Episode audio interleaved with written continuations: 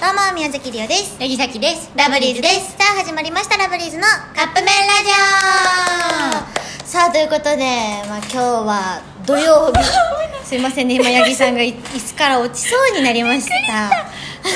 明日出るよとかやった怪我せんとったよ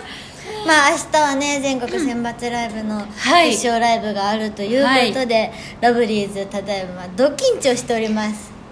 この配信の後に2人とも買ってたご飯食べたんやけども胸がいっぱいでね、うもうなんかなんかご飯こんなにど通らんことはないやでも明日の方が通らんよまあ食べましたけどねうんまあ食べましたけどそうそう 来ないよってなそうそう食べてますけど食べましたけどご心配なく食べました、ご飯 は、はいまあ、でも明日だき多分あのーゼリーとかしか入らんかも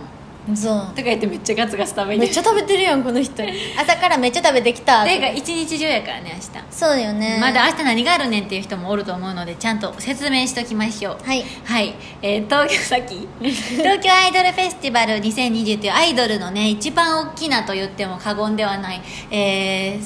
ェスねサ ーサークルっていういかやあのフェスあの、ま あ、ライブというか、はいい、ろんな全国からいろんなアイドルが集まるイベントがあるんですけど、お台場でねそう毎年そうあるんですよ、うんでそれが今年は10月にあの開催されるということで、それの出場出演するのに、をかけて、はい今全国選抜ライブという、はいえーこのイベントに参加しているということでですね、はいそれの、まあ、二次審査が、まあ、ショールームというはいアプリで配信で、うんえーまあ、二次審査から進むことができて決勝に出場するのが決定して、はいその決勝ライブが明日そうまあるんですよ、あ本当はねお客さん入れてっていう形やったんですけどこういう状況なので無観客で、はいえーするので今聞いてるあなたも無料で見れますのそでう、